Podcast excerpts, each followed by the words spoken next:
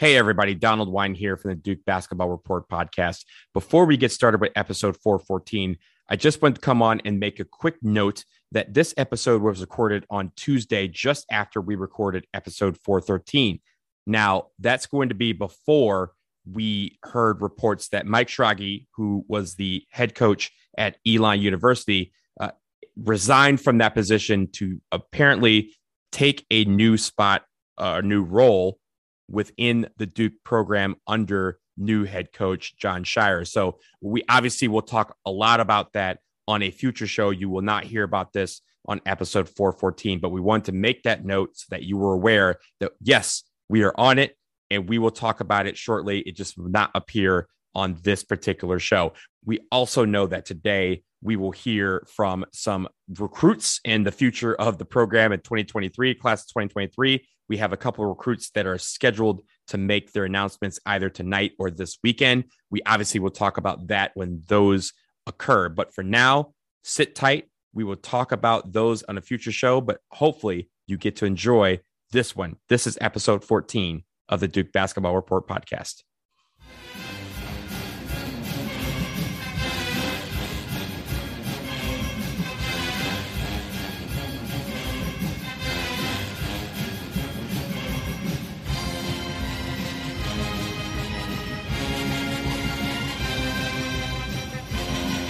Hello, Duke fans, and welcome to episode 414. It's a palindrome of the Duke Basketball Report podcast.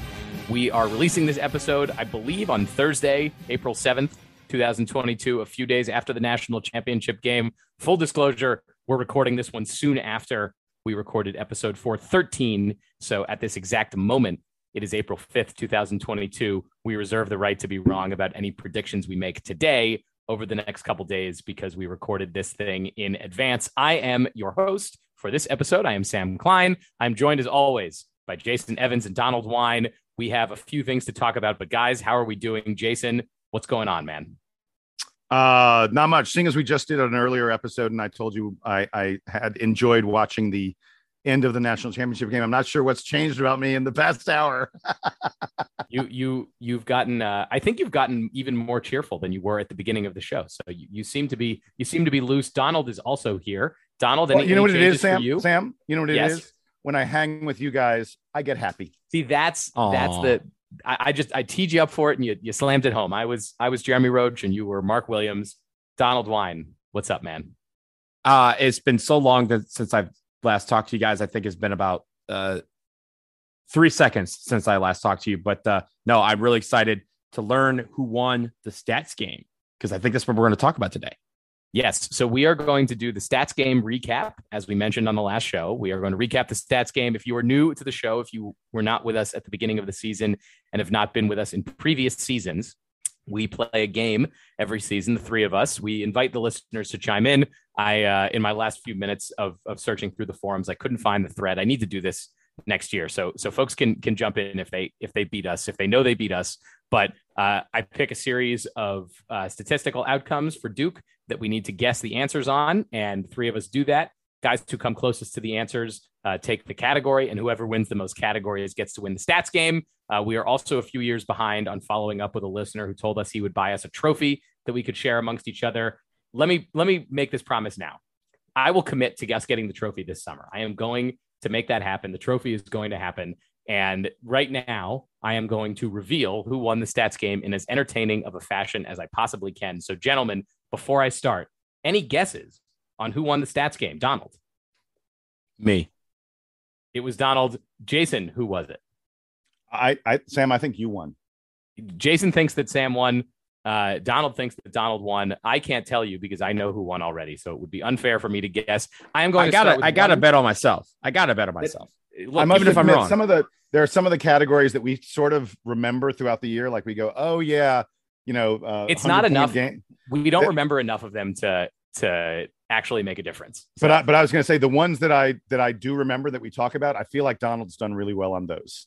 Okay, so so let's get into it. I'm going to start with one, one category where I would like to clarify, and I will keep the the identity of the the potential winner here out because in our guess for so so the first set of categories is just uh, number of basic stats per game. So we'll do points per game, assists per game, rebounds, etc. So in the assists per game category, um, all of us guessed the the wrong person for the assists category. This wasn't particularly interesting because we all guessed that Jeremy Roach would uh, lead the team in assists. We were all long, we were all wrong because it was Wendell Moore. Now, do we want to count the person who got the closest on the number for Wendell Moore because that was the tiebreaker, or do we want to just say that nobody gets the point for that category? And I'll let both of you chime in here and we can have a quick discussion about it before I award the point.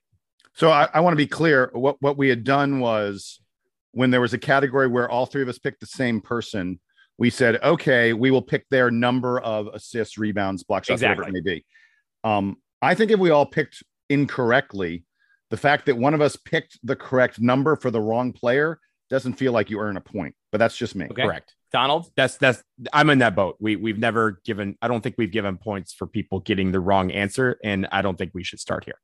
Okay, great. Well, I'm glad that you two are in agreement about this because I was going to selfishly uh, vouch for doing it the other way because I was the one that got closest to the uh, average assist number for Wendell Moore. Ah, I had- sneaky, look, sneaky. No, no, no. See, I, I, I brought it up. I, I, I anonymized, and I wanted to get your inputs. I was actually um, even, even before thinking, like, if you had asked me about this beforehand, I can't say this with, with all certainty, but I might have said, in the interest of more points are more fun, I might have said, fine, give the, give the tiebreaker to the person who got closest on the number. But the two of you disagreed with me, and we live in a, in a fair society, at least within the confines of this show.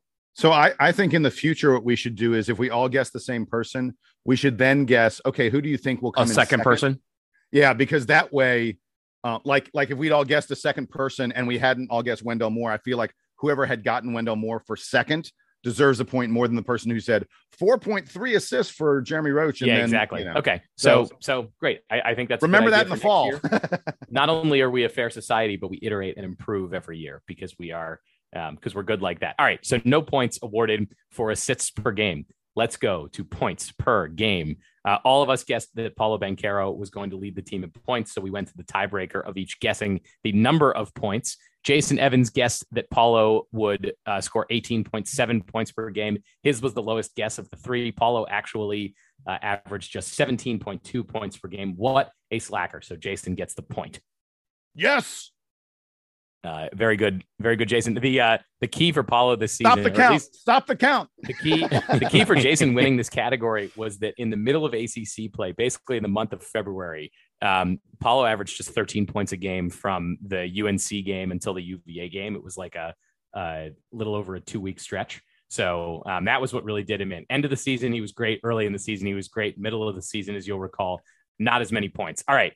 Well, but I would like to point out that if he'd had, if his February, if that stretch, that bad stretch had been the way the rest of the season was, he probably still would have averaged right around what I predicted of 18.7 points.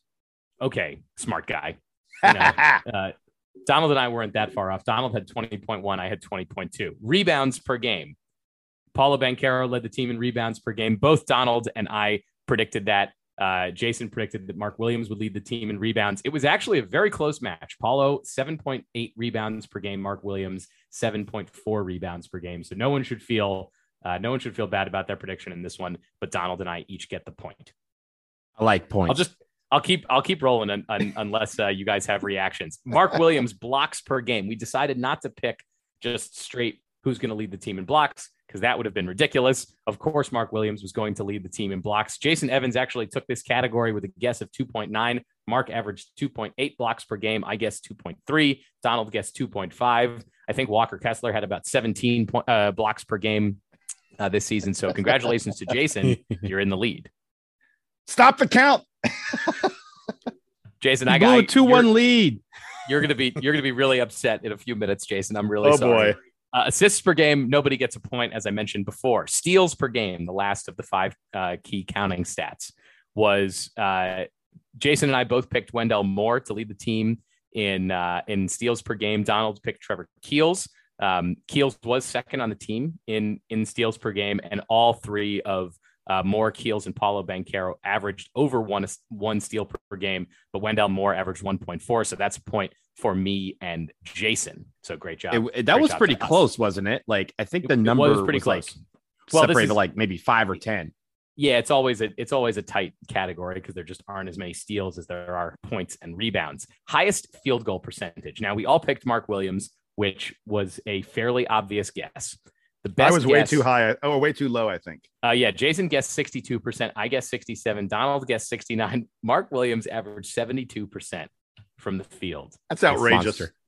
Yeah, he's a beast. Theo John came in second place behind Mark Williams. He averaged 60.5% from the field. Wendell Moore was a cool 50% from the field. So a great, a great scoring season for Wendell Moore. But but Mark Williams doesn't take shots outside of five feet he hit 72% of the shots he took. So that's a point and, for Donald. And when he does take shots outside of five feet, he makes them. he made them. So that is true. That is true. Oof. Oh, but free throws at the end. Never mind. We're not going to. No, no, we're not. uh-uh. Gonna, we're not going to no, go there. Not happening. Uh, highest three point field goal percentage. We all picked different guys for this one. I had Trevor Keels. Uh, Donald Wine had the right answer with with AJ Griffin. Jason picked Joey Baker. I was the the worst in this category by a long shot. Trevor Keels, I think, only averaged about 31% from three. Um, but AJ Griffin hit 45% of his three point field goals this season for Duke. He was uh, absolutely a revelation for the Blue Devils in in conference play. Uh, on the you know mostly on the back of his of his three point field goal shooting percentage. So Donald gets that one. I like that. I, My man. By the AJ. way, I, I I feel pretty good about. I mean, Joey hit forty percent of his threes. You know, he did. He did. That was uh, that was admirable, but he was not he was not nearly as good as AJ Griffin. Uh, no, because AJ Griffin I, was like I, was I like want to best in the country type good. Yeah, I want to freely admit, uh, you know, big props to Donald because when he picked AJ Griffin, I thought Donald had lost his mind. I thought he was crazy. I thought there's no way AJ Griffin would be that good from three point range, and I was so so so so wrong. I knew, uh, I knew, I, I believed in my boy. Donald, Donald, you don't know, you don't know anything. we don't know anything. That's the no. to be fair, we, we, talked about the we did talk about the one like the the what was it half attempt a game or one attempt per game like the minimum. Yes. And I was like, yeah, he's going to hit that on the minimum. And he's not. I thought he wasn't going to take as many three pointers. He actually took way more three pointers than I thought he would, uh, because I was banking on him taking a few three pointers a game and just hitting, you know, close to you know 45, 50 percent of them. And I was right. All right on the uh, in the category of most free throw attempts. We all guessed that Paolo Banchero would lead the team in free throw attempts. Uh, he did lead the team in in free throw attempts per game. He he averaged four point eight. Donald guessed uh, that he would average 5.8, which was the closest. We all guessed too high. I had 6.3 and Jason had 6.8. So Donald gets the point for free throw attempts. Donald, would you like to gloat about this one? Yes. Great. Fantastic. Uh, most most field goal attempts um, per game. Uh, Paolo Banchero also led this category as we predicted, uh, but in this one, instead of uh, instead of our guesses all being too high, they were all too low. Paolo averaged 13.2 field goal attempts per game. I guessed 13, which was the highest. Uh, Donald came in at 12. Jason was right in the middle at at 12 and a half. It seems like we did the right research here because we were all uh, we were all in line. We're, we're in the we're in the ballpark there. I mean, that's that's yeah. pretty darn good. I think that's mm-hmm. good. Here comes the next category that I am very proud of and that we knew going in. I had already won because because uh, we had talked about it a few weeks ago when Jeremy Roach finally broke through and led the team in scoring. I predicted that six players would lead Duke in scoring this season. You two guessed five. Uh, you weren't sure who. I, I, don't. I don't remember uh, from our original conversation who you thought was not going to lead the team in scoring, but all six of Duke's uh, main scoring contributors at some point this season led the team in scoring. That's Jeremy Roach, in addition to Paolo Banchero, Trevor Keels, AJ Griffin, Mark Williams, and of course the captain Wendell Moore Jr. I, I remember when I when I guessed that category, I thought that Jeremy Roach wouldn't quite get there, and I was wrong. So, I think I, I think learned, I said that too. Lesson learned. I'm smart in this one category. Number of Paolo Banchero double doubles uh, he underwhelmed our predictions. Donald was the lowest with 13. The actual number was 12. I had 15. Jason had 16. But again, we were right in the uh, we were right in the right ballpark on on the number of Paolo Banchero double doubles. So good job to Donald. And he was, I mean, he was very close to getting a couple of more. I, I, it's not like he had, uh, you know, 12 distinct double double games. There was a couple where he got eight rebounds, nine rebounds, or something like that, and it just fell just short. Oh yeah, uh, definitely. It was it was an outstanding season for Paolo Banchero. I, I I think when we look back on this season with a little bit more time, we're going to realize that this was one of the better one and done seasons that, that Duke has seen. Was the one that Paolo just turned in. Um, on the topic of of freshmen, uh, this was one of the questions coming into the season was sort of what what does the rotation look like and who's going to be starting. Uh, and the way that we decided to turn this into a stats game category was number of non-starts for Trevor Keels. So uh, this became an interesting category because in the middle of the season, Trevor Keels suffered an injury. And then when he was returning from that injury, he wasn't starting. And then at the end of the season, of course, he got moved to the bench for the for the NCAA tournament in favor of his former running mate Jeremy Roach. So in total, Trevor Keels played in 10 games that he didn't start. I was the high guess on this one. I said that there would be nine of these games. Donald had five. Jason had three. Jason was very in on Trevor Keels uh, apparently early in the season knew I he was, was going to be a starter. Yep. And uh, and anyway, that's just the way the chips fell. So I get the point for the uh, for the Trevor Keels non-starts. It turned out as we as we talked about to be a very interesting category, although perhaps not in the way that we anticipated. Yeah, and and the interesting thing was, I remember when I said three, I said I'll say three just because maybe he gets injured at some point. I thought he would he would play every he would start every single game that he wasn't injured. And and you're right, Sam. I I feel like the injury that, that he that he suffered, you know, set him back. Um, but but by the end of the season, it was clear that he was not starting because Jeremy Roach was playing so so well. Yeah, I think Jeremy Roach won the starting job. It wasn't that Trevor Keels lost it at any point, but um, I think I was in the same boat as you, Jason. I think I factored in a, a game or two due to injury, and then a couple where if we had a bad loss, like that, Coach K would kind of shuffle the lineup around like he tends to do uh, during his career. Let's go to a similar category, but one that is not as fun to discuss, which is Joey Baker starts. Uh, I think we were we were potentially hoping that that Joey Baker might have a better season than he did in his senior year at Duke and his captain year at Duke. Uh, he didn't start a single game for the Blue Devils this season, not even on senior night. Jason gets the point for this one because he predicted one start for Joey Baker, probably because of, of senior night. Uh, exactly, I had yeah. three and Donald had four. I, I think Donald, tell me if, if I'm wrong here. I think looking ahead to the season, we thought that there's a lot of young guys. You know, things are going to go things are going to go awry at some point in the season, and Coach K might feel like it's just worth having the veterans start the game um, just to show the young guys what's up. Yeah, that's what I was thinking. Or just, you know, I think we also talked about during the you know, how, who would lead the team in points. There'd be a game where Joey Baker would get a start and light up the you know light up the world for like 20 points off of like six seven threes, and that just didn't come to fruition. So I, I think when it comes to Joey Baker, it, it, you know it may not have been a senior season. I think we alluded to that in an earlier show um, that it may not have been his final year at Duke, uh, but at least for this year, it was kind of underwhelming in the in the sense that we thought he'd get a lot more action than we saw him. Let's talk about another experienced guy who contributed a lot for the Blue Devils in a in a support role this season. That was Theo John. We were trying to guess his total minutes played. Uh, Donald had 400, Jason had 570, and I had the Goldilocks number. I guessed 415, and the actual number was 428 minutes played for Theo John. He averaged just over 11 minutes a game, which I think if we, you know, if we sort of go back to the beginning of the season, if we tell you that Theo John's averaging 11 minutes per game, we'd probably say Duke is probably right in their in their sweet spot there. That means that that Mark Williams is is probably averaging 30 minutes a game or or close to it, and that is probably a good sign for the Blue Devils. And you know, I do want to say about Theo John, uh, guys. If we can get away from stats for a second, I, I thought Theo John was way better than I expected he would be this year that both both in leadership and in performance on the court. Um, it, he was great, and uh, I, I, I, as much as I didn't want him to play because I wanted Mark Williams to play as much as possible. whenever Theo was in the game, I felt like uh, Duke, Duke, the Duke middle was in pretty good hands. He was yeah, the Punisher. Think...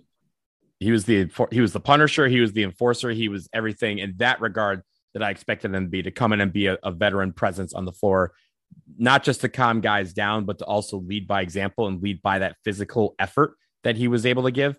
Uh, and so for that, I, I, think we were all in agreement before the season that that's what we were looking for from him.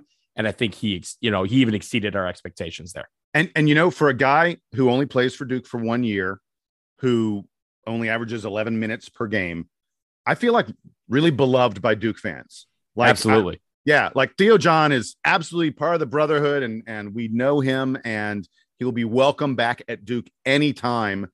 Um, I don't know whether you know he had a really infectious smile, and, and and actually the thing I remember the most about Theo John, dude didn't sit down when he wasn't in the Not- game, never. he was not standing never. by the bench like he was engaged. And I hope every God, I, I hope we get another transfer guy like that this year. Just he was all in on this team, and and you know that he loved making it all the way to the final four and then playing a very very big role in in that final four game.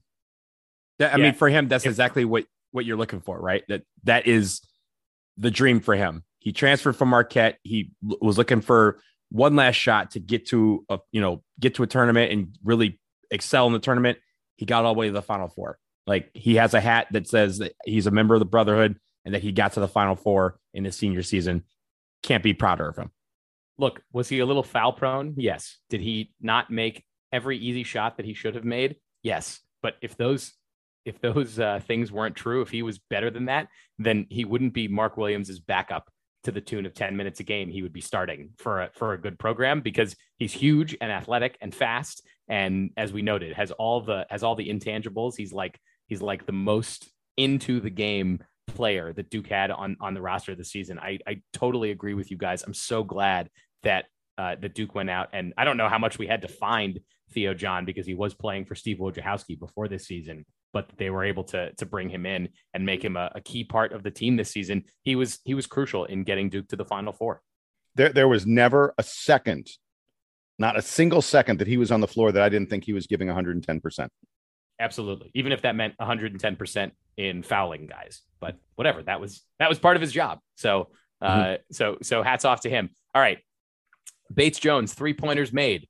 Uh, another category where we did a pretty good job of guessing here. We did not think that Bates Jones was going to be playing huge minutes, but he did play some. Donald guessed that he would uh, that he would make eight three pointers. He actually made nine. Jason had five. I had six. So Donald gets this category for Bates Jones, three pointers made. Not as many minutes played, guys, as as Theo John, but um, but nonetheless a, a useful you know eighth ninth man uh, on this roster was was clearly ahead of Joey Baker in the rotation uh, despite you know all the years not spent playing at Duke.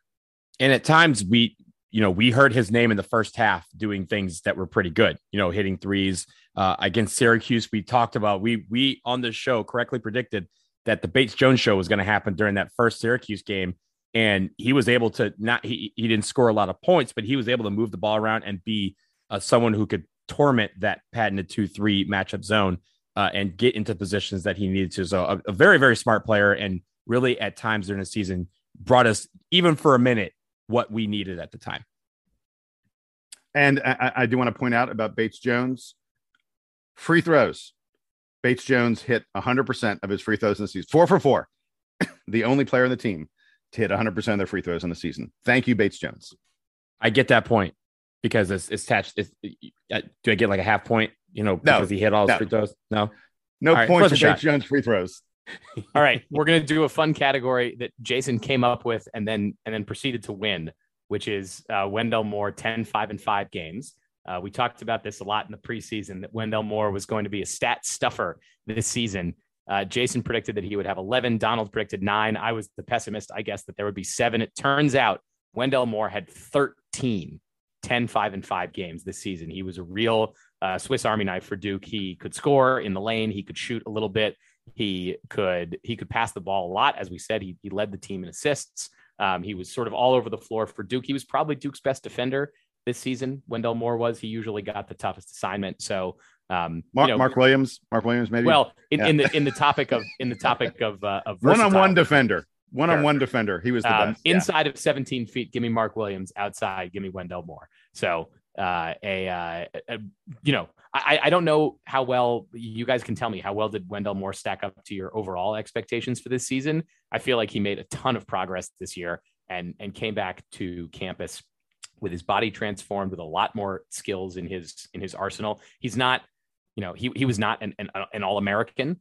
Um, he he was not winning National Player of the Year or National Defensive Player of the Year, but something tells me that if he comes back for his senior season, which who knows if, if that's you know in the cards for him, but if he does, that all of the honors will be ahead of him because he is he's demonstrated that he can make all that progress in an off season.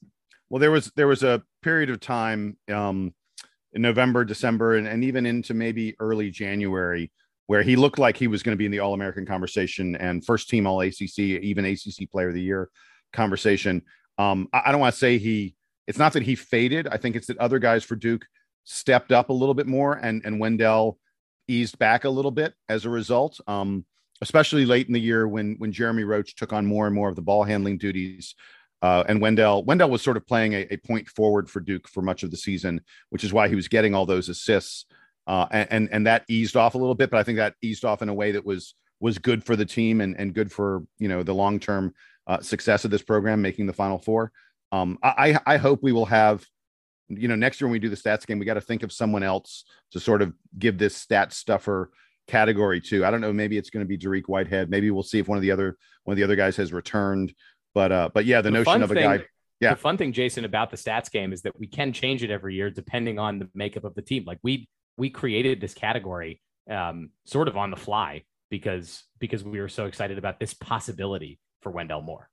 Exactly, exactly, and uh, yeah, we'll, we'll you know we'll see what the summer of practices and and the word out of that brings for us. You know, maybe deciding to do the same kind of thing next year for someone else. All right, so moving to our next category, uh, we're going to go to a to a couple of more team oriented ones. Um, this one was players who log over 300 minutes for Duke this season. Uh, I had guessed seven. The two of you guessed eight. That was the right number. Um, Joey Baker did log 300 minutes, but Jaylen Blakes did not. Uh, Joey Baker was over 400. Jaylen Blakes was in the 100s. There was a very clear drop off in that in that 300 number. So the two of you get to uh, both get a point for that category. I did want to move on to one of the fun ones, unless we had a reaction to that. Uh, move on, my the, friend. Move on. The next next category is one that we always have a good time with. Uh, this year, Donald was the champion, not Jason, in walk-ons total points. Donald guessed 10. The real number was 16. Michael Savarino won this category for Donald all by himself. He had uh, he had one DUI and 12 points scored. In, oh, sorry. Uh, he Oh my god, I, I can't believe you went there, Sam. That was pretty bad. Uh, Michael Savarino brah, did win. Didn't he win? He, he, won. He won some kind of uh, academic achievement award at the yo, Final yo, Four. He won. Yes, he won. He won this award of all the players at the Final Four. He had the highest GPA. His GPA is like three point eight something something. Three point eight. Yep. Yeah. That's yep, way better, better than, than, my GPA too. Better than my GPA. Uh, so so good on him. Uh, he also got you, the loudest if you, booze. If you cut his if you cut his GPA in half, that's about what my GPA was at Duke. Uh, he did. He did also get the loudest booze at the Final Four, which is really impressive for a guy who did not make an appearance on the floor. So that's uh, that's how much people hate Coach K. I, I think that I lost this category because I wasn't smart enough to think about the fact that Coach K in his final season was going to find a way for his grandkid to get a few more opportunities than usual. I will say that, uh, yeah, if you remove Savarino, uh, Jason got pretty close. The rest of the guys combined for four points. That was Keenan Worthington, Spencer Hubbard uh, combined for four points. Jason guessed five. I guessed seven. Donald guessed 10. So that's Donald's point. Uh, we'll move on to another uh, category that's a favorite of Donald's the number of 100 point games for Duke. This is a category that Donald and I split. We both guessed two. Jason guessed one. Duke scored 100 points each against the Citadel and South Carolina State. So, Jason, do you have anything to say for yourself? I, th- I hate this category. you hate it. You hate it. This is the category I'm always linked with this category because I by, picked by 10 way, one year because I was ambitious. Right. I was going to say, so everyone knows because we have all these new listeners, people who are tuning into the D Bear podcast for the first time in the past year or so. Was it two years ago? I forget when it was. That was 2019. 2019. Donald predicted Duke would surpass 100 points in 10 games. Yeah, Donald like, didn't. Donald didn't quite do the research uh, on that one. Hey, but, I, had, I, I, bet on myself and bet on my team, and I lost. Yeah, but but it, it is worth it is worth noting that after the the Kentucky game to lead off that season, where Duke blitzed Kentucky, it was like one hundred and we scored like 110 points. It was destruction. Donald looked like he was going to win that category.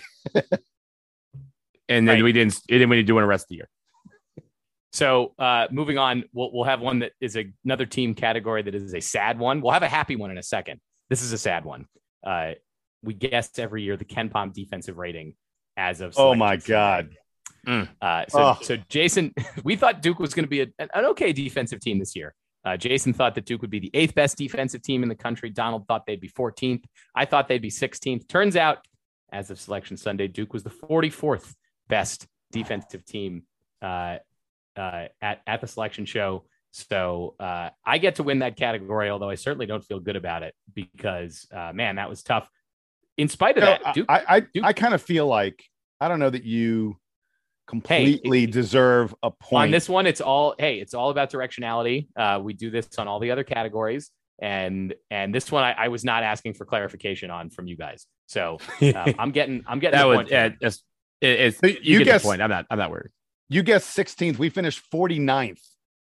You know, I know I know your number was you know into the regular season, but into the postseason, Duke was 49th. You're going to take a point for that. It's impressive that that Duke managed to get worse on defense during the tournament and still make the final four. it is amazing, um, isn't it? That's because uh, that offense, our offense, we were number one, people, number one in offense. Yeah, um, bummer. Didn't win the national championship. Go that get, that gets to go to Kansas, and then they get sanctions coming. So uh, bully for them. Mm. Number of road wins that that Duke got this season, guys. Maybe the the best thing, one of the best things. I don't know if it's the best thing, but one of the best things about Duke's uh, 2022 season, Jason predicted seven road wins. Donald and I predicted eight. Duke managed to win nine road games this season. The Blue Devils went really nine impressive. and two. Road killers. Nine and two on the road. Only one road loss in conference play. Uh, they lost at Ohio State. Um, and uh, and and, and meanwhile, and meanwhile, right, they went 15 and three at home on the season compared to uh, nine and two on the road. And when you strip out all the non-conference games because let's face it, most of Duke's conference games or non-conference games at home tend to be games that are fairly easy to win. I'm not going to bring up Stephen F. Austin, even though I just did. Uh, Duke only went seven and three in conference at home and went nine and one on the road. So pretty pretty weird year. Um, despite uh, the Tar Heels getting to dance on Coach K's grave a few times, uh, nobody else did. So I don't know if we take I don't know if we take any solace in that, but but that did happen. All right, ACC teams in the NCAA tournament. Mm. This category was a bloodbath. Uh, I predicted that Not nine good. ACC teams would make the tournament. Jason predicted eight. Donald predicted six. In the actual number, I just wrote LOL on the uh, on the spreadsheet. Uh, the ACC had five teams in the in the NCAA tournament, so Donald gets the point for that one. We will finish up. And guys, I don't know if we have reflections on the ACC. It turns out the ACC had three teams in the Elite Eight. They had two teams in the Final Four, and of course, one in the national championship game. It's not really redemption. Uh, the ACC did not play well in non-conference play. They deserve to get five teams in the tournament, but man, what a bummer! But don't sleep. Uh, what a bummer everyone said conference. that it was a down year, and it turned out everyone shouldn't have been sleeping on them. Well, what, what many people what many people have pointed out is the you know one of the great failings of the advanced metrics and all these other things that that look at and rank conferences is once you hit January, uh, no one plays non-conference games anymore. It's just it, it's almost unheard of, and and it would be a great thing if the major conferences or the NCAA or someone could could get together and figure out a way to to fix that and, and schedule. You know, maybe it's a week or you know at some period of time during you know February perhaps that you schedule some non-conference games. But the the reality is we didn't know how good the ACC was once we hit January because we were only playing against each other. And so these teams clearly improved and, and showed in the NCAA tournament and in the NIT, the ACC teams did very well in the NIT, that they were better than they were in November and December. Do you guys remember a couple of years ago? I guess it was maybe like four or five years ago, it was obviously pre COVID. They used to have a weekend in like mid February that they called like Bubble Buster Weekend. And it was a bunch of mid major teams and like yeah, lower ESPN Power Five teams right. that yeah. played against each other in an effort to kind of boost their non conference profile that would be really cool because those were again it, it breaks up the monotony of conference season i'm not saying that duke needs to participate in that but it would be cool to see some teams kind of recreate that and kind of give it because again when they that was back when the the final 10 uh, games was was one of the co- metrics under consideration by the tournament committee so they always did it where that it would enter into that final 10 games so you could say oh yeah they now conference games you know gonzaga beat you know missouri and they should be in the tournament. I think it'd be interesting to kind of bring that back. All right, guys, one last category in the stats game, and then we will take a quick break. Number of total wins for the Blue Devils this season. The final number, of course, was 32. I guess 31. I'm going to take this category. Both Donald and Jason were a bit more optimistic. They guessed 36 and 35, respectively. But what I was thinking as I was looking at this is man, 32 wins, and Duke made it to both the ACC final and to the NCAA Final Four. I'd say that's that's a that's a pretty damn good year. You know, better than better than the majority of Duke seasons under Coach K. A bummer that they didn't win the national championship, but uh, but great to make a Final Four and uh, and great to get close in the ACC tournament. They get to hang a Final Four banner. They get to hang an ACC regular season banner. So thoughts on on total wins, and maybe uh, since I figure both of you have have thoughts on this, Donald, why don't you go first? Yeah, I mean, getting to the Final Four is a tremendously successful season. Uh, I, I Pepperidge Farm remembers three weeks ago when people were saying, "Oh, Duke won't get out of the first weekend of the NCAA tournament."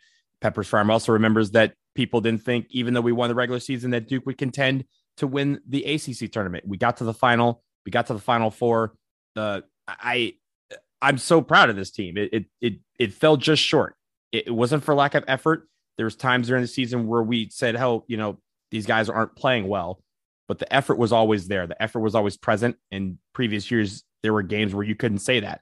And so I think for this team, and with the pressure that these guys had all season long, with it being Coach K's final season, the pressure that they had to carry with them the entire season is something that I, I don't think Duke fans will really uh, soon forget. That you know the the moxie and the and the just the level of admiration that I have for this particular team and all that they had to carry, all they had to endure, and the fact that they went out and played like champions.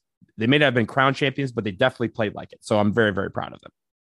Sam, I believe I, I had I had I was the one who had 35 victories, and and Donald had the 36. I, I think that's the case.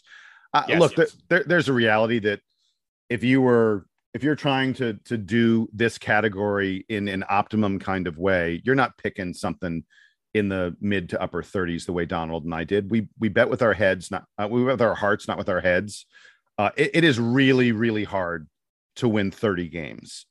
It, that's just that's just the truth. And and for this Duke team to put up 32 victories and really, you know, they, they were within a, a hair's breadth of, of getting even more than that. Um, uh, and, and by that, I mean significantly more than that. It was a really, really, it was a tremendously impressive season. I mean, look, North Carolina, you know, the, Carolina can crow all they want about what a great season they had. They only won 29 games. Anytime you win 30 games, you had a heck of a season. And, and this team winning 32 uh, uh, in the one and done era, you know that Duke has been in for for a little more than a decade now. Um, I, I, this this team goes down as probably top three, um, maybe top four uh, in that in that entire time period, and and uh, it was it was a great club to watch and and a ton of fun. I mean, we went thirty two and seven, and of those seven losses, what was it, four or five, were by a combined like twelve points.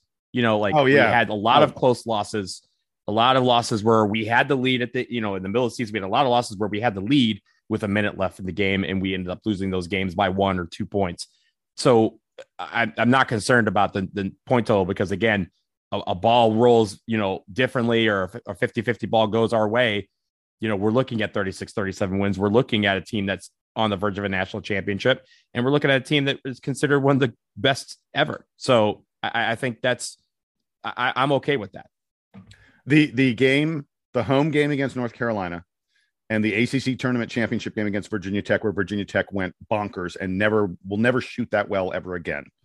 Um, those are the only two games all year where Duke did not have a lead in the final five minutes of the of the game. Uh, you know, think about that.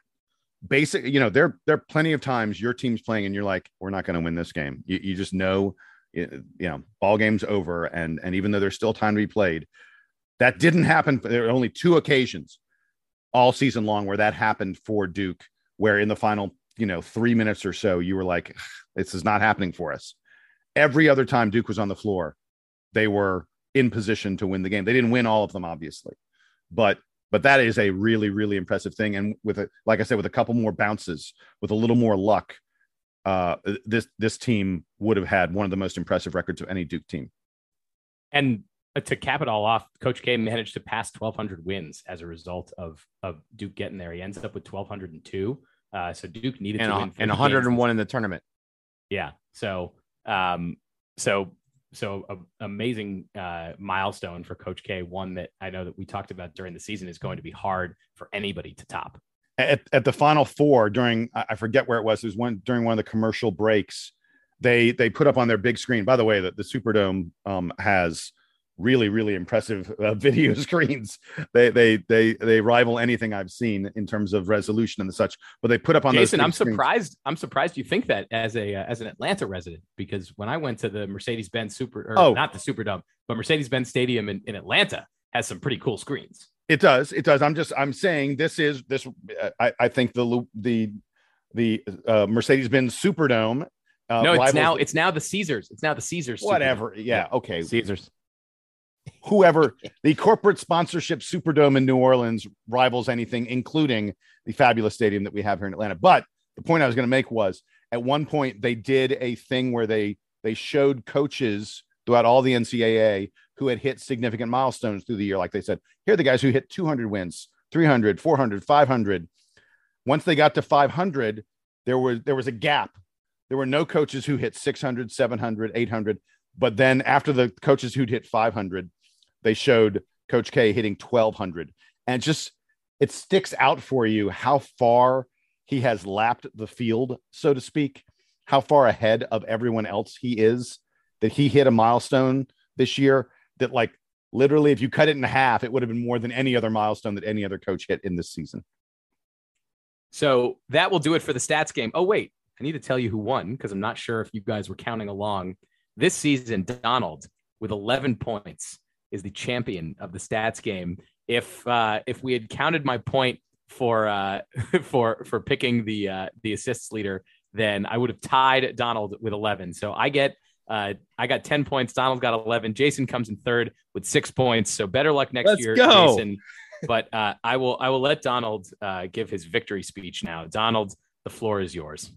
I would like to thank everybody and nobody for these stats because a lot of these were stupid and a lot of these I guessed, but they all ended up turning out to be great. Thank you all. Uh, I don't have a trophy. I don't have a championship belt. We've been working on it for a few years. I'm just going to say we're going to continue to work on getting this trophy and we'll pass it around. But uh, yeah, I, I like this. This is a great day. I, I I believe that I was the defending champ from last year. So the fact that I came in third this year, it takes a little bit of the sting off to say that.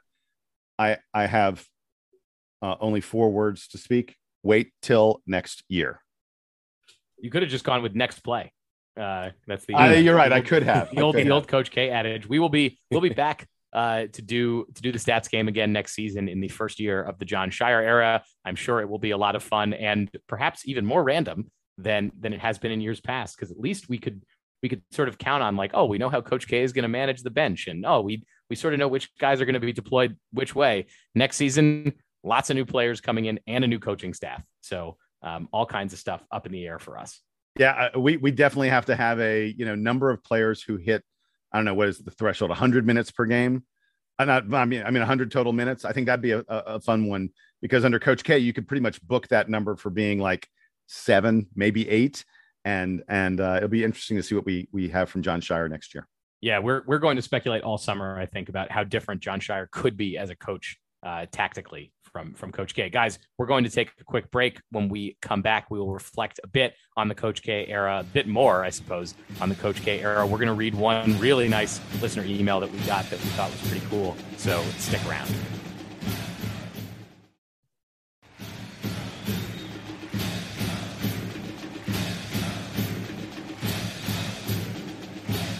Welcome back. I want to start with a, a bit of a clip that Jason's going to introduce for us from a video that the NCAA tournament or the NCAA, I guess, made about Coach K and, and released this weekend. Jason, what are we about to hear?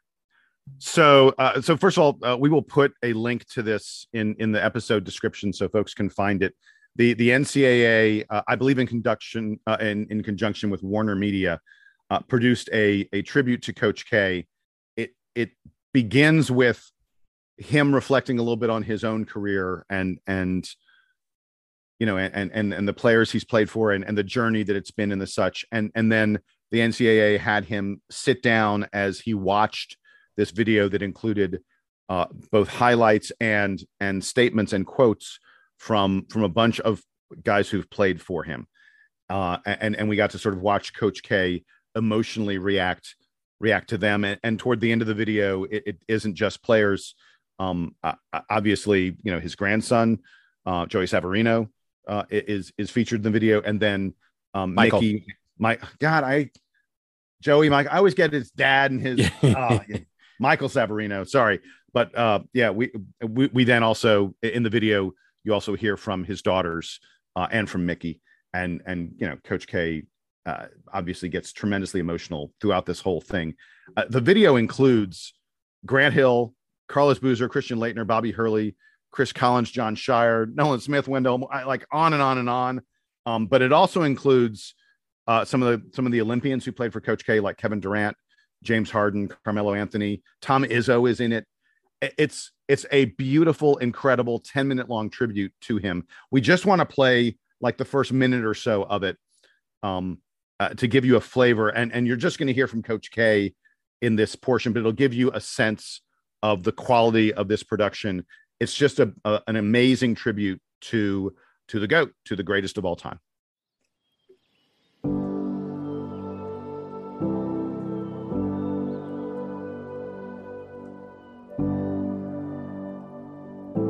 No one in the history of the game has been luckier than me. I know when I reflect, there'll be smiles, there'll be tears. Your father came and went like the ocean's tide. And the day he left, he never said goodbye.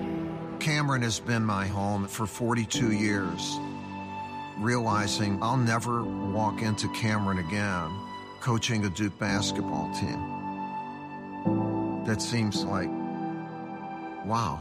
Cause if the fires don't burn it down, the rains will wash it away. Hundreds of times I've come out on the court when there's no one in here.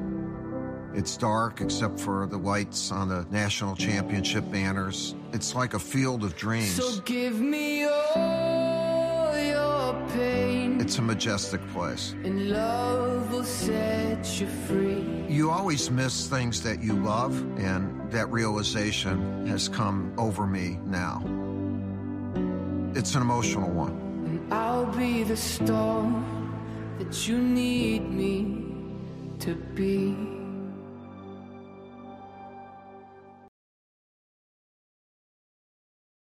Yeah, I, I, I really enjoyed the video. As Jason had had alerted us to it and said, uh, "I'm I'm tearing up watching this," and I was like, I, I don't know how a video from the NCAA is going to make me cry if it's not me being like drunk and watching uh, one of the old um, uh, one shining moment videos from a Duke championship. But but sure enough, at the end, when you know when they start bringing his family in and stuff, I thought it was really cool the way they had him reacting to the video. So I'm sure the Duke haters are watching it and and barfing, but uh, but for us, it's like you can't you can't feed enough of this uh, to uh, to the Duke fans. So that part was pretty cool. Yeah, and honestly, it brings up a story that uh, I don't think I've told on this show before, but it it's obviously about my first real encounter with Coach K, and it was right when I got the headline monitor position at Duke. For those out there who don't know what that is, for all intents and purposes, the mayor of Krzyzewskiville, the person who helps uh, coordinate all the tenting uh, and Kville. Uh, Jason is the first one. I am one of the the older ones at this point now, since it's almost 20, 20 years since I was since I was headline monitor. But when he took over, we had a meeting about how everything was going to go, and Coach K shows up at this meeting, and everyone's like, "What? Like, what's Coach K doing here?" And he just kind of calmly sits in the corner and just kind of he's just like, "Hey, I'm just here to you know observe, and if you need help from me, just let me know." And so after I conduct the meeting, he comes up to me and he goes, "Hey, look, my office is your office. Whatever you need from us, um, just let us know because we want to make sure that you guys have a great year and we want you to be able to get the best out of whatever you know you're trying to do with Kville. And we go, Coach, that's really great. And for me, I'm thinking, you know, his staff will get back to me or his assistant will get back to me or whoever. No, it was Coach. And throughout the year, at various times throughout the year, Coach K would show up in Kville unannounced. He would show up under like disguise. He'd have a jacket kind of pulled all the way up. He'd have a hat over his head, just kind of with the brim down, and he'd kind of tap me on the shoulder and be like, "Hey, Donald, how's it going? With the uh, how's everything going out here?" And would just spend ten minutes checking up on on how everything's going. If if if the team was doing something, if the teams were, you know, the players were walking through and and showing their appreciation. And I go, Hey, coach, everyone's doing what they're supposed to be doing. And he goes, Well, I, I feel like we need to do more. Like, is everyone hungry? Like, I'll get pizzas or whatever we need. And without hesitation, he would order pizzas for everyone. And he would say, Guys, just the only ask is don't tell them it's from me. Just, you know, say that someone donated some pizzas and it's all good. But every single week, this man would come out, see how things were going, bring pizzas, bring cupcakes, bring whatever um, to the people out there. And he was genuinely interested in what you know and just the just the how the the the fate of, of all these fans were doing how we were feeling leading into games he knew that he wanted us at 100% he knew he wanted us at full throat and he was willing to do anything he we needed to behind the scenes to make that happen. Just as such such a genuine guy, and and I know people have their own interactions with him. We always have the Coach K stories from the players' perspective when they come on this show. Uh, this is my Coach K story, and I think when we look back, the haters will talk about how he's, you know, all these, you know, say all these things about him, about he's mean, whatever, that he controls the refs, whatever. I don't see it that way. I think those are haters. He is honestly a genuine person. And anyone who in, in years later bumping into him, he would remember me and say hi. He doesn't, he he is in a position where he has no reason to remember me from anyone else, but he does. And I think we've learned about some of those stories from other people. I can attest that this guy is one of the most genuine people that you'll ever meet. And we are so thankful that for my entire lifetime, that Duke could not be spelled without Coach K. And I don't think it ever will be. All right, so I've got I've got a personal Coach K story that I know I've never told um, uh, here before, and I I, I guess uh, is it personal? I'm not sure it's necessarily personal. I kind of a little bit, but I'll tell it anyway. Uh, it was I don't remember the exact year. It was um, mid '90s, mid to late '90s, and the Duke basketball report was was a thing, and people on the Duke basketball report knew who I was because I had uh, I was very active, a very active participant in the forums. And I got a phone call. Um, they actually was an email asked for my phone number, and then and then a phone call that followed up from from Mike Hemrick, um, who uh, who who is the guy who founded the Duke Basketball Report, and and actually is the person who gave uh, me and Sam tickets to the Final Four this weekend. But Mike asked me. He said, uh, so it, it, was during the ACC. It was the, the it was the end of the ACC regular season, coming into the ACC tournament, and this is going to sound crazy, but Mike calls and he said, I just heard from someone at Duke and they don't have a tape of Virginia's latest game. Duke was going to play Virginia in the next round of the ACC tournament. He said, they don't have a tape. This was obviously before everything was on the internet and digital and everything like that. He said, they don't have a tape of Virginia's latest game and they really want to be able to, to look at them before Duke plays Virginia. And, and he knew, Mike knew that I worked at CNN and that CNN made CNN Sports, Turner Sports specifically, made recordings of, uh, you know, of virtually every basketball game that happened in the country. And he said, "Is there any way that you think you can help me get, you know, help out the team and get a recording of Virginia's latest game?" And so I called over to some friends I had at Turner Sports and stuff like that, and they did have a copy of it. Um, and and and, I got a copy and I sent it up. I, I FedExed it up to to Durham, and apparently it worked out nicely for the team because I got an email and I want to stress this was in the early days of email. Emails weren't as ubiquitous as they are today. And I never saved the email because I'm a freaking idiot. but I got an email that was from an account which purported to be Mike Krzyzewski's account. And it was a very brief email. And I don't remember exactly every single word he spoke, but he said, I just want you to know that you really helped us out with this. And it is, it is always special and moving to me when I hear about fans who care so deeply about this team that they're willing to do anything to help us out any way they can. And and he said, I, I just really appreciate you you providing this to us. And I was kind of reminded of it this week because there was a great article. I think we talked about it that talks about how obsessed Coach K is with watching tape. Well, now I know that I'm one of the people who helped fuel that obsession. So that's my Coach K story. I got an email from him, which I've now lost because I'm an idiot. It would it would be extremely fun if you if you manage to find it again. So you're gonna have to you're gonna have to keep digging through the. uh There's no way. It's an email account that it, it, doesn't exist anymore. Uh, uh, uh there's zero. Ch- CNN doesn't have archives of their 1988 emails. It's I would I would have printed that bad boy out. Yeah, I know. I it was crazy, and in fact, I, I, I vaguely remember, um, it had it had like a a spoofed uh email. Like I couldn't write back to it. I I do remember that. Ah, Um, yes, like so- it, it- it had some sort of do not reply element. Yeah, exactly. Otherwise, I'd be texting. I'd be writing to Coach K all the time. I don't uh I don't have a as as much direct Coach K contact as, as the two of you do.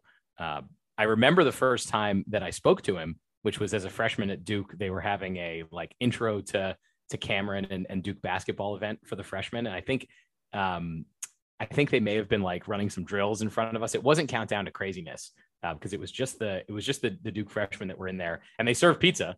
Uh, so so that, that's a through line from from Donald's days, and I'm sure continues on because pizza is timeless. But I remember I was I was eating pizza in the front row, and I offered Coach K a slice, and he he politely declined. That was the first time that he spoke to me.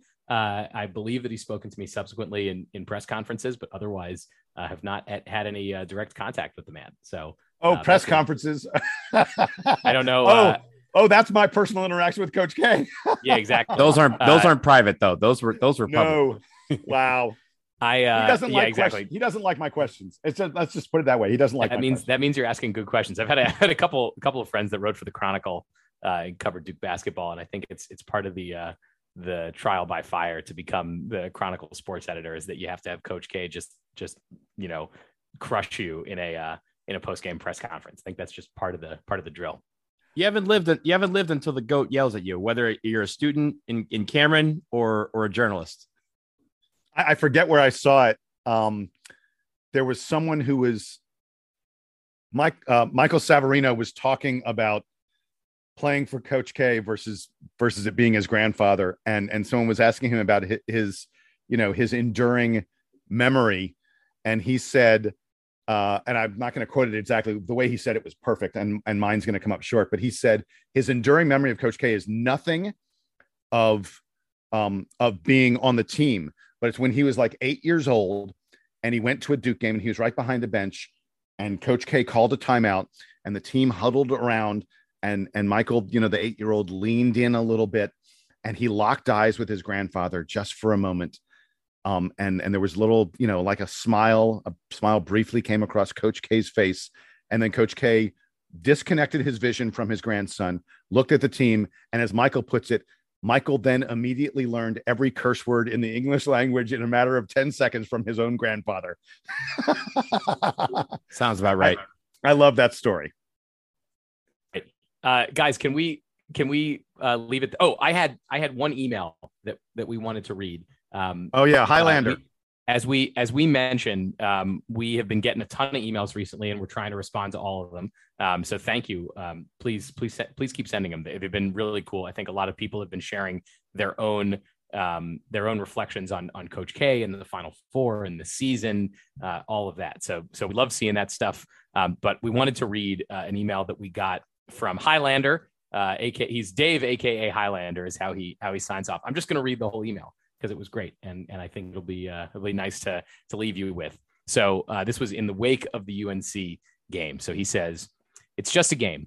It's awesome when you win, and it stinks when you lose, but it's still just a game. It was a one possession battle worthy of the rivalry. Came down to two missed free throws and a made three. Hats off to the Tar Heels. They won it more so than Duke lost it. I can live with a loss when my team goes down, giving everything they had. Now, now he's gonna. I'm back as Sam. Uh, I'll just pause. He's gonna talk about something that I think we had we had talked about earlier. He says Kay went backstage to privately congratulate Bacot and speak to him personally as he left the court. He told Hubert, "Win it." That's Kay. No matter what some obnoxious Carolina fans might think, going to miss the greatest coach of the modern era and the only one I have known in my lifetime. The Duke UNC rivalry will change, sure, but it'll never fade. I was at Duke when Dean Smith retired and stopped dead in my tracks when I heard a student tell a reporter the rivalry wouldn't be as strong. No way, I said. Carolina will still be Carolina. They will come to Duke. We won't shed any tears or show them any mercy. That quote made it into the Herald Sun. This game was big, but it's just another chapter in a book that will never be complete. Like the Austin Rivers three, the Moore putback, Capel's heave, and Wojo's hug. The one thing true about the Duke Carolina rivalry is that it goes on always. Um, and then he uh, thanked us for for doing the show and hopes to hang out with us in person, which uh, which is always fun when we um, when we get to uh, meet the listeners. But uh, appreciate that that email from Highlander. I've I've met Highlander a couple of times uh, at uh, American Outlaw soccer events. Um, really, really good guy. So, and also just incredible words. Uh, I think that sums it up pretty great. So, thank you very much for sharing that with us. It, it was uh, an an incredible email, and, and and I love it when we get stuff like this from from the listeners, and I just go, you know, wow, th- those people are smarter than we are. really, really beautifully stated. I-, I did want to really quickly play off of something that he mentioned there about the Duke UNC rivalry. I have seen far too many takes, far too many folks who say, oh, UNC beating Coach K and Cameron, UNC ending Coach K's career in the Final Four gives them the ultimate final one up. This is absurd. This is ridiculous. This is not true. And I would not say this, by the way, if I, am sorry, I'd be saying the same thing if Duke had won that game because I, I want to be really clear about something with everybody out there. When Duke plays UNC next year, you will still want to win badly. UNC fans will want to win badly. And if Duke wins the game, there aren't going to be any UNC fans who are going to be like, you know what? I don't care that we lost that game. It doesn't matter because we beat them in the final four. Uh uh-uh. uh Nah, that's not the way how it works. What you care about is the next game in front of you, the game that's being played at that moment, your current team, the fact that you won in the past at some point. Sure, it can give you a little extra joy. Maybe it deflects a little bit of the pain of a loss, but the tension that you have during the game, the thrill of, of trying to win that contest, and the joy you get from winning it, and on the other hand, the sadness you get from losing it will not diminish because of some random result that happened in the past. There's no such thing in a rivalry as, oh, we now win the rivalry for all time. It, it doesn't exist. And like I said, if Duke had won this game, it wouldn't exist for Duke either. We will care passionately, and they will care passionately about every Duke UNC game. It doesn't matter the stakes. It doesn't matter who's coaching. It doesn't matter what happened in the past. All that matters is what's going forward. And I love that we're going to have this rivalry with them forever. And this is just another chapter in it. Maybe it's a little longer chapter, a little more important chapter than some of the others, but it doesn't end the book. It would take a lot of failure by one program, by really by Duke, for this rivalry to to not be relevant anymore. Carolina has the has the all time series lead, so you know if if that is something that motivates Duke and motivates Jon Scheyer and all these players to to keep striving to to play catch up, I'm totally fine with it because uh, you know you don't want to be you don't want to be alone at the top. You want to be you want to be continuing to uh, you know continuing to motivate yourself. And I think it's great that that the rivalry exists. In a way, maybe it's a it's a motivating factor for Duke that they have to keep getting back to Final Fours and keep playing catch up to UNC. Uh, I hope that UNC doesn't stop trying because it's great for Duke to have um, to have someone right down the road that is just as successful, if not more successful, than they are. I mean, so I have a different perspective on this from Jason because in the soccer world, the big rivalry is USA Mexico, and you, the United States beat Mexico at the World Cup, dos a cero. And no matter what happens in the rivalry, win, lose, we always go back to that. We always say, well, you know, remember 2002? We just, it, it's part of the banter. And I think UNC, until something else happens, they will use it as part of the banter. But the difference between that and this is that in the case of UNC, they broke our ankles. They're on a long touchdown run. They broke our ankles at like the 30 yard line. They started high stepping and they fumbled the ball through the end zone for a touchback. That's what happened. So at the end of the day, casual fans will not remember that they beat Duke in the Final Four. They will remember that they blew a 15 point lead in the championship Ooh, game. Donald, I don't know about that. Donald, uh, no, no, I, no, no, no. I said casual fans. UNC fans absolutely will remember it. But casual fans, when you look back five years from now, they're not going to remember that Duke that UNC and Duke played in the Final Four. Remember, Donald, they had to. Donald, I do not. no, Donald, no, I, I do not. Out. I do not agree with you. I I, I think that this is actually more of a trump card than you're giving him credit for. No, no, no. I no, no. I'm not saying it's not a trump card. I'm saying that people were going to have to be reminded of it. And that's what UNC's job is going to be is to keep reminding us of it. Because if you remember, for an entire week, they talked about the fact that they had to remind people why is this so important? Because they had never played each other people had to be reminded that because people thought that over the course of this whole rivalry that we had played in the NCAA tournament, and people did not realize that we hadn't. People are going to have to be reminded of this a few years from now. That's going to happen. Well, uh, look, my bottom line, I, I, I'm I'm inclined to not completely agree with you, Donald. I think I think there was enough hype about this game that that it will be uh, burned, uh, etched into the memory of of college basketball fans for a long, long time. But who cares? My point is, Duke could beat UNC 10 times in a row. I'm still going to desperately, desperately want us to win number 11. And if we lose number 11, it's still going to sting and sting badly. So that's what has not diminished, diminished, and that will never diminish. I mean, again, I'll, I'll remind you of this. In 20, it was a 2017 that UMBC beat uh beat Virginia. UVA. Yeah. Yeah. 2018, 2018, because then UVA went and won the championship in 2019. Exactly. Right. The fact that we have to figure out the, the, the date and everything, most people know that it happened, but they don't remember when. But they do remember that the next year that UVA went back and won the national championship. So that is going to be if so all so all we gotta do, let's just win it next year. Then that then that could be part of the narrative. I'm totally down with that. I would love, I would love for that to be the case. Guys, let's leave it there. Um, keep in touch with us. Emails dbrpodcast at gmail.com. Another call in case you missed it on the last show. If you are one of the folks uh, uh, who won the DBR bracket challenge, get in touch with us. Uh, also, dbrpodcast at gmail.com. We'd love to have you on the show to talk about how great you are at, at, at picking brackets because you guys are the geniuses. So um, we will talk to you again soon. We've got much more reflection on Coach K, Jon Scheyer, and and all the speculation to talk about as far as who's leaving, who's coming, um, what's going on with the NBA draft, etc. So uh, we will talk to you again soon. For Jason Evans and for Donald Wine, I'm Sam Klein. This has been episode 414 of the Duke Basketball Report podcast. Duke fan, take us home.